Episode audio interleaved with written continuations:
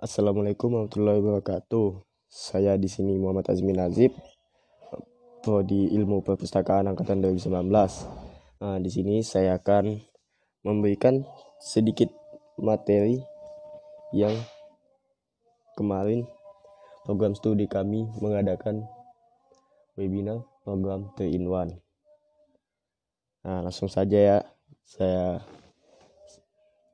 pertama eh, materi yang disampaikan oleh Bapak Abdul Walil terkait dengan bagaimana suatu perusahaan pengelola personal data yang dimiliki oleh perusahaan tersebut. Personal data bukan berarti kita menyimpan data seseorang, melainkan suatu perusahaan yang menyimpan data orang lain. Data orang lain dulu, banyak orang-orang yang dengan mudahnya memberikan mereka, namun semakin kesini bagaimana dampaknya jika dia ternyata mereka diberikan kepada orang lain. E, mereka cenderung lebih sensitif, mereka memberikan tekanan bahwa mereka memberikan atau tidaknya karena data itu adalah milik mereka, masyarakat di rumah sendiri, memiliki tujuan bahwa kita bahwa kita milik kita dan kita memiliki hak untuk mengetahui data kita sendiri. Dan hampir semua perusahaan-perusahaan di Eropa ini menerapkan tujuan tersebut karena di rumah sendiri. Jika perusahaan yang melanggar akan diberikan diberikan sanksi sesuai undang-undang yang berlaku itu sendiri. Eh, jika ada perusahaan yang melanggar akan diberikan sanksi sesuai undang-undang pus sesuai undang-undang yang berlaku itu sendiri adalah suatu informasi yang dihubungkan dengan seorang manusia.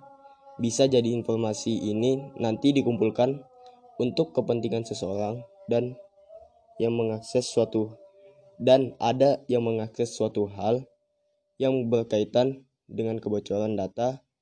Dengan masalah seperti ini memang sudah pantas kita sebagai seorang personal harus lebih hati-hati.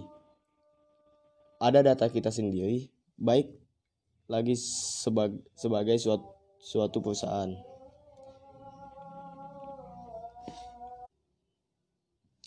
Eh, kita juga harus lebih hati-hati jika menyimpan data personal. Person, personal data itu sendiri ada yang pertama nama dan foto, itu personal data. Terus kedua Uh, alamat email kita, itu juga personal data kita. Terus yang ketiga nomor rekening A T M kita, itu juga besar dan banyak lagi contohnya. uh, itu itu saja yang bisa saya sampaikan atau saya berikan sedikit materi yang saya ikuti